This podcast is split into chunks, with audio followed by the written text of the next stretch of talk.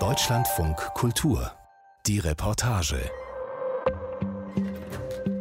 Hunderttausende Osteuropäer arbeiten in Deutschland unter unwürdigen Arbeitsbedingungen. Das hat nicht zuletzt der Skandal bei der Firma Westfleisch uns wieder einmal vor Augen geführt. Frauen und Männer schuften oft mehr als 10 bis 12 Stunden am Tag, leben in Schrottimmobilien, bekommen viel weniger als den Mindestlohn, manchmal bleibt am Ende gar nichts mehr übrig. Wie kann das sein? Dieser Frage ist Manfred Götzke nachgegangen.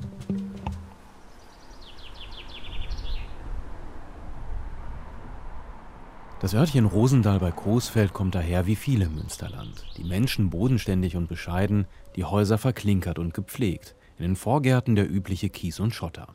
Nur ein paar Häuser fallen aus dem Rahmen. In einem neben dem Citygrill sind die verdreckten Jalousien heruntergezogen, auf dem Dach stehen mehrere Satzschüsseln und die Einfahrt ist mit zwei Bauzäunen versperrt.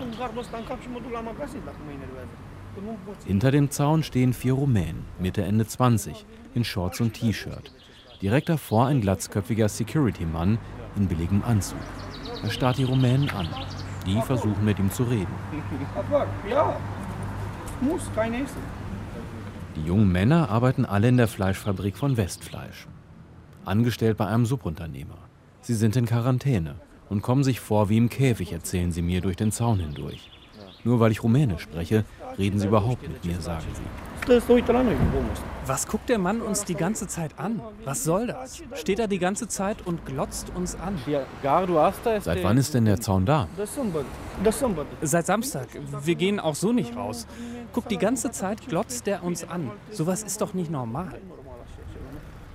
Überall in Deutschland sind hunderte Menschen in freiwilliger Isolation oder Corona-Quarantäne. Sie werden allerdings nicht eingesperrt oder von Sicherheitsleuten überwacht. Und auch sonst müssen die meisten Menschen in Deutschland nicht unter den Umständen leben wie diese Rumänen. Es ist Montag, der 11. Mai. Vor drei Tagen hat der Coesfelder Landrat den Schlachthof von Westfleisch schließen lassen. Mehr als 270 Beschäftigte haben sich mit Corona infiziert. Entweder in der Fabrik selbst oder in Unterkünften wie dieser hier, vor der ich gerade stehe. Die Ansteckungsgefahr ist groß, weil sie auf engstem Raum zusammenleben, zu zweit, manchmal zu dritt in einem Zimmer. Wenn wir reden, werfen uns die Chefs raus.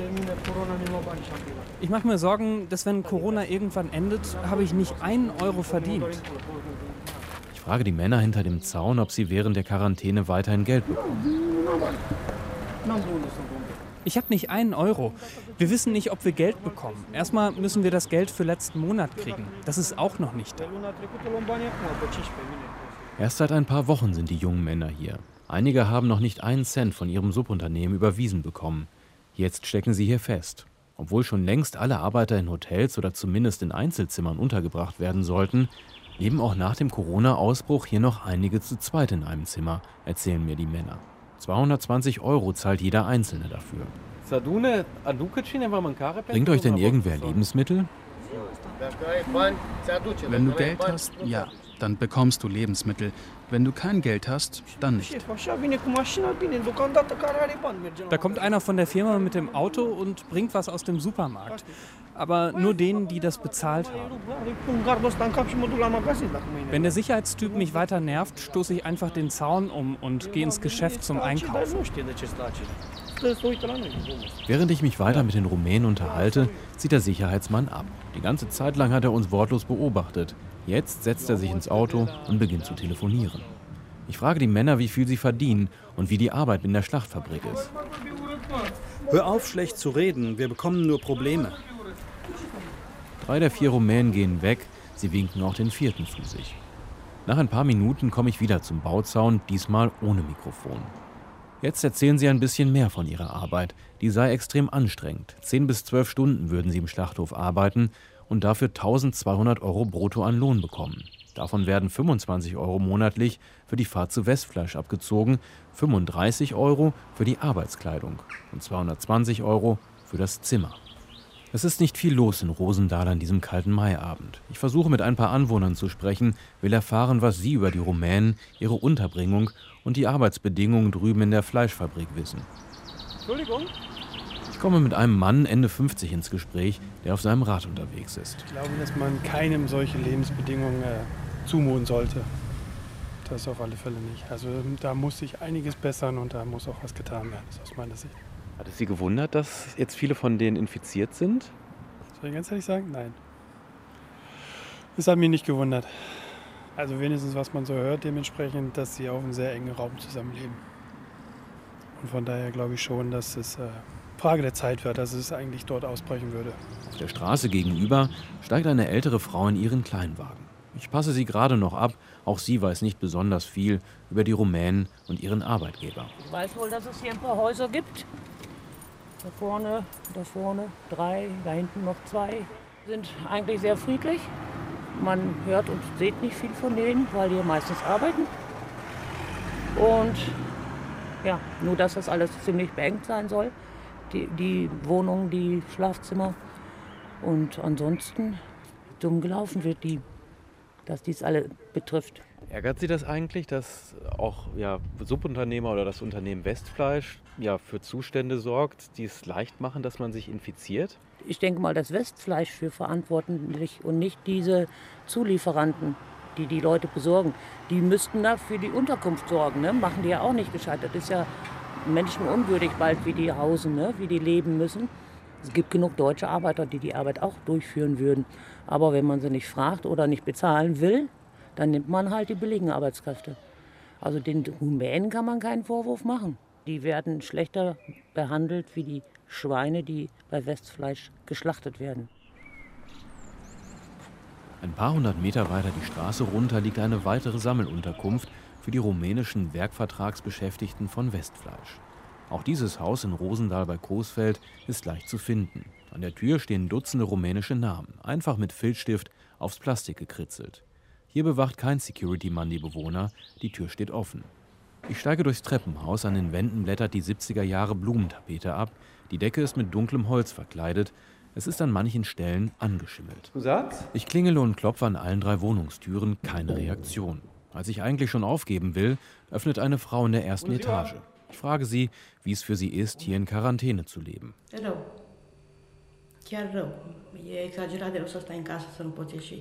Schlimm sei es, sehr schwer, antwortet sie direkt. Sie scheint froh zu sein, dass jemand mit ihr auf Rumänisch reden kann und bittet mich gleich in die Wohnung. Hier muss sie jetzt 24 Stunden am Tag leben. Die Frau, die ich hier Anna Popescu nenne, wurde zwar negativ auf Corona getestet, raus darf sie aber trotzdem nicht, erzählt sie, während wir durch einen Flur gehen. Drei alte gelbliche Kühlschränke stehen hier. In der kleinen verwinkelten Küche dahinter ist dafür kein Platz. Es ist eine sehr kleine Wohnung für all die Personen, die hier leben. Und wie viele Leute leben hier? Acht. In drei Zimmern. Popescu führt in einen kleinen Raum, die niedrige Decke mit dunklen Holzpaneelen verkleidet. Als Bett dient eine alte Wohnzimmer-Eckcouch. Sie wohnt in dem Zimmer zusammen mit ihrem Mann. 220 Euro wird auch ihr dafür vom gesetzlichen Mindestlohn abgezogen, ebenso wie ihrem Mann und den anderen Arbeitern, mit denen sie sich die Wohnung teilt. Auf vielleicht 40 Quadratmetern leben sie hier zusammen. Das ist doch Wucher. 440 Euro. Dafür könnte ich doch eine normale Wohnung mieten, statt das hier. Anna Popescu heißt eigentlich anders. Sie will nicht, dass ihr Chef von unserem Interview erfährt. Reden will sie aber schon über die Wohnung und die Arbeit, die sie sechs Tage die Woche bei Westfleisch geleistet hat, bis das Fleischwerk schließen musste und die Rumänen in Quarantäne geschickt wurden. Sie behandeln uns wie Sklaven. Wir werden verspottet, es gibt kaum Geld. Für mich ist das nichts anderes als Sklaverei. Die 34-Jährige hat tiefe dunkle Augenringe, die Hände, auch nach einigen Tagen ohne Arbeit, noch voller Schwielen. Im Januar ist sie zusammen mit ihrem Mann aus dem westrumänischen Oradea hierher nach Coesfeld gekommen, in der Hoffnung, ein bisschen Geld für ihre beiden Kinder sparen zu können. Harte Arbeit war sie schließlich aus Rumänien gewohnt, erzählt sie. Aber das hier, wir stehen nachts um halb zwei auf. Um drei stehen wir am Fließband im Schlachthaus. Und erst um ein Uhr am Mittag ist Schluss. Fast zwölf Stunden sind wir unterwegs. Sechs Tage die Woche, nur Sonntag frei. Zwölf Stunden, sechs Tage die Woche? Das ist extrem hart. Ist es auch. Glauben Sie mir, wenn wir aus der Schlachterei zurückkommen, haben wir den Verstand verloren. Wir erkennen uns nicht wieder. Du kommst hier hin und kannst nicht mal mehr essen. Du legst dich einfach nur hin und bist weg. Was erzählen denn die anderen Rumänen von dem Job? Die gleiche Geschichte. Die finden die Verhältnisse auch unmöglich. Die reden nur nicht so offen darüber. Sie wollen keine Probleme haben. Wenn die erfahren, dass wir uns unterhalten, werde ich morgen auf die Straße gesetzt. Wie die Rumänen im Haus nebenan ist auch Anna Popescu nicht direkt bei Westfleisch angestellt. Auch sie ist Werkvertragsbeschäftigte bei einem Subunternehmer, der für Westfleisch einen Teil der Schlachtarbeiten verrichten lässt. Das System funktioniert so. Westfleisch vergibt einen Werkvertrag zum Schlachten einer bestimmten Menge Schweine. Der Subunternehmer lässt diese Arbeiten durch Osteuropäer, meist Rumänen, verrichten zu seinen Bedingungen. In den ersten Monaten wird dir die Arbeitskleidung vom Lohn abgezogen. Die Arbeitshemden, die Handschuhe, spezielle Arbeitshandschuhe, Shorts für die Schlachterei, alles Mögliche. Dann geht noch die Zimmermiete ab und nichts ist mehr übrig. Dann hast du umsonst gearbeitet, null. Das habe ich nicht für möglich gehalten. Man glaubt ja, in Deutschland liegt das Geld auf der Straße. Tja, so ist das nicht. Für Anna ist der Trip nach Deutschland bald zu Ende. Sobald die Quarantäne vorbei ist, will sie zurück nach Rumänien. Ich wäre ohne diese Corona-Sache längst wieder zu Hause. Hier werden wir doch nur verarscht. Ich arbeite lieber in Rumänien, dann verdiene ich zwar weniger, aber dann kann ich normal leben, nicht mit diesem Stress. Ich hätte nie im Leben gedacht, dass in Deutschland sowas möglich ist. Nach einer Viertelstunde verlasse ich Annas Sammelunterkunft. Noch im Auto google ich den Namen von Annas Subunternehmer, Daniel Cox. In einem Zeitungsartikel über ein ehemaliges Hotel, in dem er andere Rumänen unterbringt, steht seine Handynummer. Wenn irgendwas sei, einfach anrufen, steht daneben. Cox nimmt ab. Er erzählt, jetzt gehe es darum, die Situation mit den Arbeitern gut durchzustehen, alle in der Quarantäne gut zu versorgen. Ein Interview wolle er allerdings nicht geben. Angesprochen auf die Wohnkosten von 220 Euro pro Person, beendet Cox direkt unser Telefonat, wünscht noch einen angenehmen Tag. Cox Auftraggeber Westfleisch will sich auf Deutschlandfunk Anfrage nicht äußern. Noch am selben Tag steige ich ins Auto, fahre zu Westfleisch. Die Fleischfabrik ist nur ein paar Kilometer von Annas Sammelunterkunft entfernt. Im Wagen vor mir sitzt Anne-Monika Spalleck. Sie ist Grünenpolitikerin und kämpft seit Jahren für bessere Arbeitsbedingungen in der Fleischindustrie.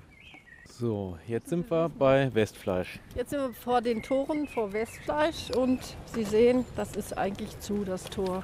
Das ist schon ein ziemlicher Erfolg, den eigentlich die Bevölkerung auch mit verursacht hat. Wir haben so viel Druck gemacht und angerufen überall bei den Behörden und auch hier vor Ort ein bisschen demonstriert und das hat die Bevölkerung letztendlich geschafft. Ich glaube, sonst wäre noch nicht zu. Am liebsten wäre ihr, das Werk würde gar nicht mehr öffnen. Und wenn, dann zu anderen Arbeitsbedingungen. Also das Wichtigste ist, dass man erstmal dieses Werksvertragswesen stoppt. Es kann nicht sein, dass man Arbeitskräfte in Form eines Werkvertrags einkauft und das dahinter versteckt. Also dass man eine Million zerlegte Schweine einkauft, anstatt dass man halt wirklich Mitarbeiter vernünftig bezahlt zu dem hiesigen Lohn und zu den hiesigen Bedingungen. Es ist der 11. Mai, dass in wenigen Tagen der Bundesarbeitsminister ankündigt, Werkverträge in der Fleischindustrie verbieten zu wollen, kann man sich noch kaum vorstellen. Jahrelang hat sich bei dem Thema nichts getan, obwohl die unmenschlichen Arbeitsbedingungen bekannt waren.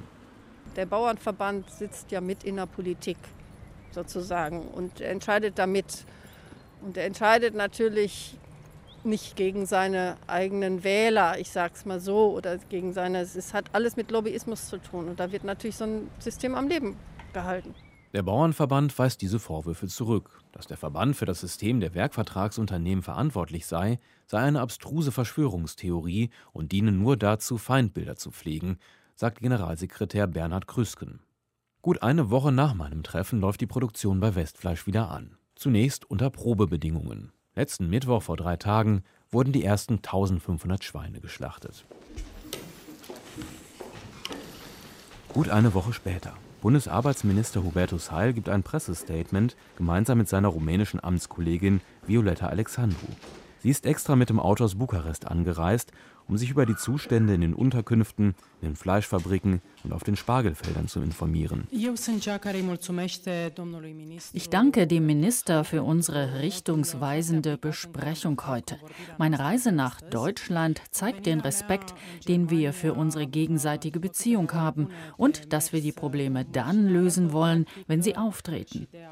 Ich bin nach unserem heutigen Gespräch überzeugt, dass die Probleme, die wir besprochen haben, nun ernsthaft angegangen werden, um die Arbeitsbedingungen der Rumänen hier zu verbessern. Die Zustände in der Fleischindustrie seien beschämend, sagt Arbeitsminister Hubertus Heil verspricht mehr Kontrollen und mehr Regulierung. Vor allen Dingen der fleischverarbeitenden Industrie ist es kein Geheimnis, dass die Art und Weise, mit Sub-Sub-Subunternehmern zu arbeiten, organisierte Verantwortungslosigkeit mit sich gebracht hat und oft bestehende Rechtsregeln auch unterlaufen werden bzw. ins Leere laufen, weil Kontrollen zum Beispiel in Unterkünften zu wenig stattfinden können. Also viel zu tun und viel zu ändern. Das wird uns morgen im Bundeskabinett beschäftigen, es wird uns in der Gesetzgebung begegnen, aber es muss vor allen Dingen in der Praxis umgesetzt werden. Auf der Pressekonferenz wirkt es auf mich noch so, als ob die Politik wieder nicht wirklich durchgreifen würde. Doch einen Tag später verkündet der Arbeitsminister, dass Werkverträge in den Schlachtfabriken zum 1. Januar verboten werden sollen. Das Schlachten und die Verarbeitung von Fleisch soll dann nur noch von Arbeitnehmern des eigenen Betriebs zulässig sein. Die Fleischwirtschaft hat bereits angekündigt, dass sie dagegen klagen will. Guten Morgen. Sorry, ich habe bei der Kirche gesucht. Es ist Donnerstag, fast eine Woche nachdem Westfleisch wegen der Corona-Fälle schließen musste. Peter Kossen ist zurzeit ein gefragter Mann. Seit Tagen rufen ihn immer wieder Journalisten an, die mit ihm über Westfleisch sprechen wollen.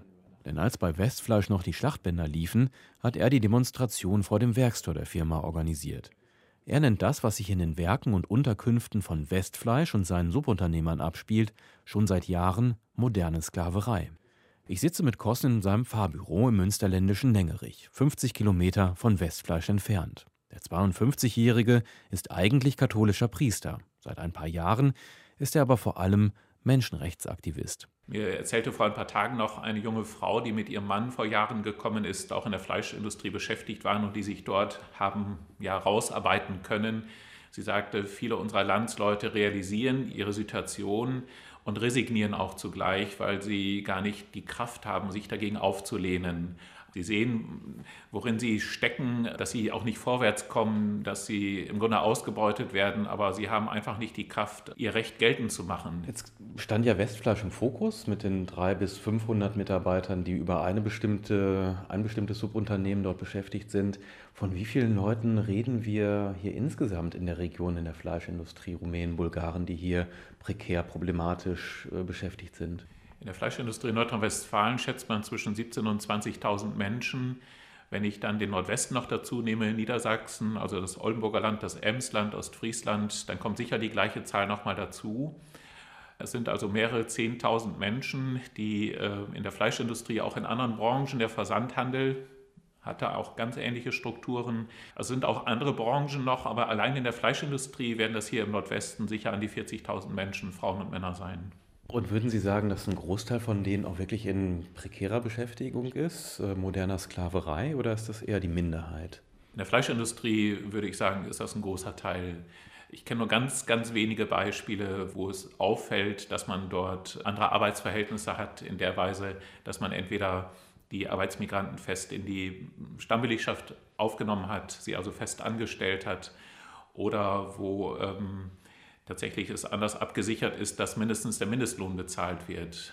Also gerade in der Fleischindustrie hat das eine negative Tradition und, und eine feste Struktur, dass die Leute einerseits durch übermäßig harte, lange Arbeit und geringe Löhne ausgebeutet werden und andererseits dann eben auch noch über das Wohnen in den Schrottimmobilien abgezockt werden. Da gibt es so Stellschrauben, über die dann der Lohn, der formal ausgezahlt worden ist, äh, wieder abkassiert wird. Aber das ist ja mehr oder weniger legal. Also man fragt sich ja schon, also diese Verhältnisse sind ja auch schon seit Jahren bekannt, äh, seit 10, 15 Jahren, warum der Gesetzgeber auch nicht dagegen vorgeht und das ändert. Das hat mit Lobbyismus zu tun, aber auch mit dem Phänomen, dass die Leute hier in einer Parallelwelt leben. Wir sehen das hier in der Stadt, in der ich hier lebe und arbeite. Bei 23.000 Einwohnern sind 1.100 aus Rumänien und Bulgarien. Und es gibt in dieser Stadt, die durchaus Tradition hat von Arbeitsmigration. Also auch eine, ich erlebe auch eine große Offenheit eigentlich der Bevölkerung hier. Es gibt aber ganz wenig Kontakte, man kennt dann keine Biografien, man kennt die Menschen nicht und das wirkt sich aus, sicher vor Ort, aber eben auch bis zur bundespolitischen Ebene, dass diese Schicksale hm, oft nicht bekannt sind. Man hält das ja auch nicht für möglich in einer sozialen Marktwirtschaft, in einem Rechtsstaat. Und viele gehen gern davon aus, dass das schon irgendwie geregelt ist. Sie kümmern sich ja schon seit Jahren äh, um dieses Thema und sprechen das auch offen an. Ich habe äh, heute in der Süddeutschen gelesen, dass auch mal ein totes Tier hier vor dem Haus lag, so mafiamäßig. Ist das richtig? Ja, das war nicht hier in Lengerich, da war ich noch in Fechter tätig. Fechter ist ja auch so ein Epizentrum der Fleischindustrie und da gab es tatsächlich dann mal eben dieses Szenario, wo dann Insider sagten, das ist so ein Zeichen äh, aus der Mafiasprache. Ja. Hatten Sie da auch Angst? Ja, ich habe auch jetzt manchmal Angst, ja. Das ist so. Also man muss da sicher vorsichtig sein. Es gibt einen hohen Anteil von, nach meiner Wahrnehmung, von Kriminalität in dieser Subunternehmerszene. Und man ist da nicht zimperlich mit Menschen, die einem im Wege stehen. Und da, das muss man jedenfalls im Blick haben. Als ich schon gehen will, beginnt Kossen von seinem Bruder zu erzählen. Der würde sich nicht so aufregen wie er, obwohl er das Leid der rumänischen Arbeiter jeden Tag zu sehen bekommt. Er ist Arzt in der Region. Also er beschreibt das medizinisch mit dem Begriff Totalerschöpfung. Leute tragen, auch junge Leute, tragen ihre Gesundheit zum Markte so und, und verlieren ihre Gesundheit. Mein Bruder sagt, er ist jetzt 20 Jahre ähm, als Arzt äh, selbstständig und er sagt, er hat einen guten Blick dafür, wie alt Leute sind. Und er sagt, bei den Arbeitsmigrantinnen und Arbeitsmigranten vertut er sich ganz regelmäßig, wenn sie in die Praxis kommen. Da sind Leute dann Ende 20 und er schätzt sie auf den ersten Blick wie Anfang 50 ein. Und äh, er sagt, das ist einfach diese Situation, dieses ähm, dauerhafte ganz schwere Arbeiten und nicht zur Ruhe kommen können, sich nicht erholen können. Und äh, das macht Menschen körperlich, aber auch psychisch dann fertig entsprechend. Es ist nicht nur die Fleischindustrie, in der Rumänen und Bulgaren in Deutschland ausgebeutet werden. In fast allen Berufen, in denen die Arbeit hart und die Bezahlung mies ist, arbeiten Menschen aus Osteuropa. In der Landwirtschaft, hinter dem Lkw-Lenkrad, im Hotel, auf dem Bau. Und manche von ihnen landen irgendwann im Büro von Stanimir Mihailov in Düsseldorf. Der Politologe ist Berater bei Arbeit und Leben beim Deutschen Gewerkschaftsbund. Seit knapp drei Jahren hilft der gebürtige Bulgare Landsleuten, die von ihren Arbeitgebern abgezockt wurden. Die Branchen sind ganz unterschiedlich eigentlich. Reinigung, Lager, Logistik oder Bau sind auch Angestellte bei Leihfirmen sind eigentlich ganz verschiedene Personen aus ganz verschiedenen Branchen. Wie sehr ärgert Sie das eigentlich, dass äh, deutsche oder auch andere Arbeitgeber ihre Landsleute so abzocken, dass das tagtäglich passiert, dass sie jeden Tag hier mehrere Leute sitzen haben, denen das immer, immer wieder passiert? Das ist natürlich ärgerlich. Das würde jeder Mensch eigentlich nachvollziehen, dass es so ist. Also ich habe dieses Gefühl nicht heute erst bekommen. Das ist seit Jahren so. Und wenn ich mit Kolleginnen rede, dann äh, beschäftigen sie sich auch mit diesen äh, Gedankengängen, dass es wirklich so ist. Dass immer wieder die äh, ausgebeuteten Arbeitnehmerinnen eben äh, nochmal ausweichen, dass sie entweder in die Heimat gehen und da kommen neue, denen genau dasselbe eben widerfährt. Woran liegt das eigentlich, dass da so wenig auch kontrolliert wird, dass die Gesetze auch nicht verschärfen? Haben Rumänen und Bulgaren hier in Deutschland einfach keine Lobby? Also ich würde mich jetzt nicht aus dem Fenster lehnen, wenn ich sagen würde, Bulgaren und Rumänen haben jetzt kein starkes Lobby. Das sind jetzt relativ neue äh, Zuwanderernationen sozusagen. Es gab schon äh, andere Nationen, die früher hier angefangen haben zu arbeiten. Das merkt man schon in bestimmten Branchen, arbeiten jetzt bestimmte eben nicht. Da kommen jetzt Bulgaren und Rumänen zum Beispiel nach. Vielleicht sind die Bulgaren jetzt erstmal hier in, in diesem niedrigschwelligen Sektor beschäftigt. Ich weiß nicht, ob sie irgendwann von neuen Gruppen dann abgelöst werden. Diese Entwicklung äh, warte ich noch mal ab. Ja. Am Ende unseres Gesprächs ruft Mihailov seine rumänische Kollegin beim DGB an. Sie kann mir direkte Kontakte zu ausgebeuteten Rumänen vermitteln. Nach ein paar Minuten meldet sie sich zurück, gibt mir die Nummer eines rumänischen Lkw-Fahrers, der reden will. Er sei bei einer deutschen Spedition fest angestellt gewesen und dann um seinen Lohn betrogen worden. Ich mache mich direkt auf den Weg zu ihm nach Bochum.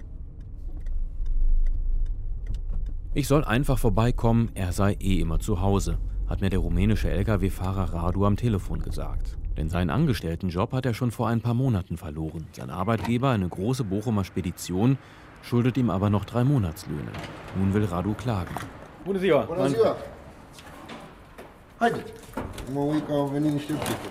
Der 38-Jährige holt mich unten an seiner Haustür ab, nur ein paar hundert Meter vom Hof der Spedition entfernt, im Süden Bochums. Das Treppenhaus erinnert mich an die Unterkünfte der Fleischarbeiter in Coesfeld, ebenso heruntergekommen, verdreckt, die Wände seit Jahren nicht mehr gestrichen. Das ganze Haus ist von der Spedition angemietet, in allen Etagen wohnen rumänische Lkw-Fahrer.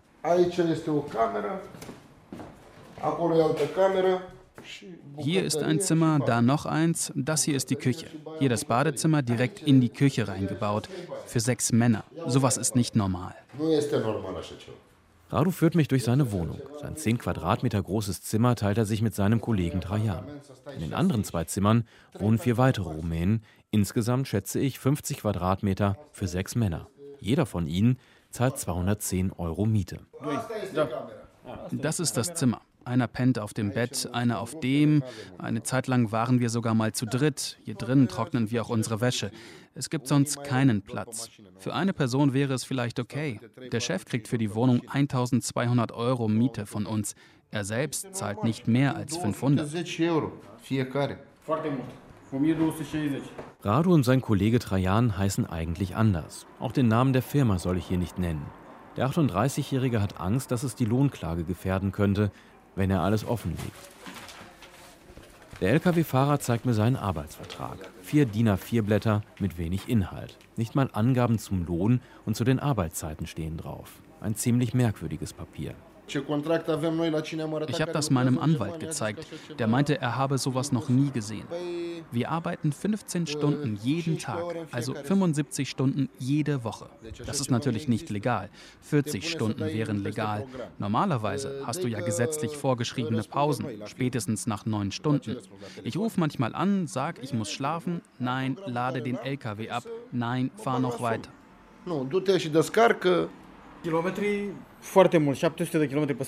Wir fahren pro Tag 700, 800 Kilometer, also oft 4000 Kilometer pro Woche.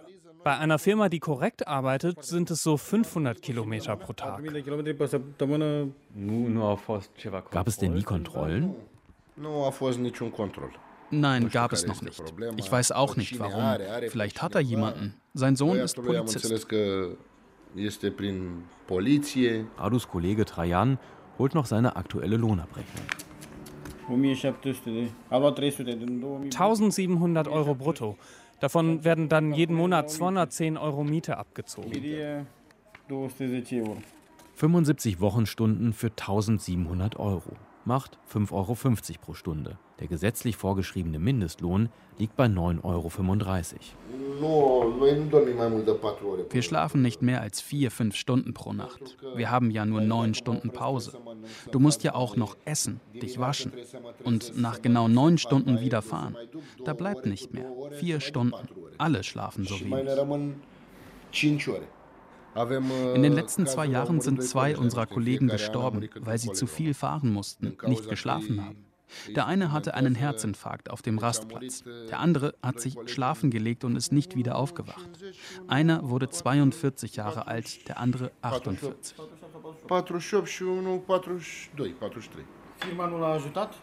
Die Firma hat nicht mal geholfen, die Leichen nach Rumänien zu überführen. Deshalb haben wir selbst gesammelt für die Familien der Fahrer.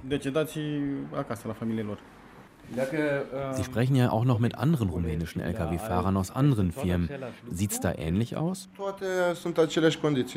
Ja, genau so oder sogar noch schlimmer. Manche schlafen nur in ihrem LKW. In Rumänien verdient man als Lkw-Fahrer mittlerweile auch nicht so viel weniger als hier. 1300, 1500 Euro. Wenn ihm die Rumänen weggehen, dann holt er sich andere. Da arbeiten jetzt schon 80 Serben mit Visa. Die beiden Männer haben zu Hause in Bukarest Familie. Radu hat seinen zehnjährigen Sohn und seine Frau seit Weihnachten nicht mehr gesehen. Seinem Kollegen geht es genauso.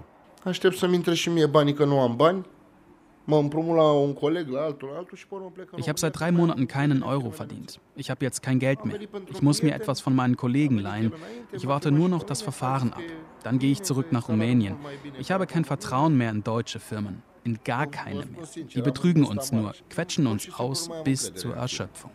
Nu numai în firma asta, în toate, pentru că își bat joc de noi de români. Manfred Götzke mit seiner Reportage über die Ausbeutung osteuropäischer Arbeitskräfte nicht nur in deutschen Fleischfabriken. Mehr von der Reportage hören Sie auch in unserer App. Der DLF Audiothek. Jetzt kostenfrei herunterladen für Android und iOS.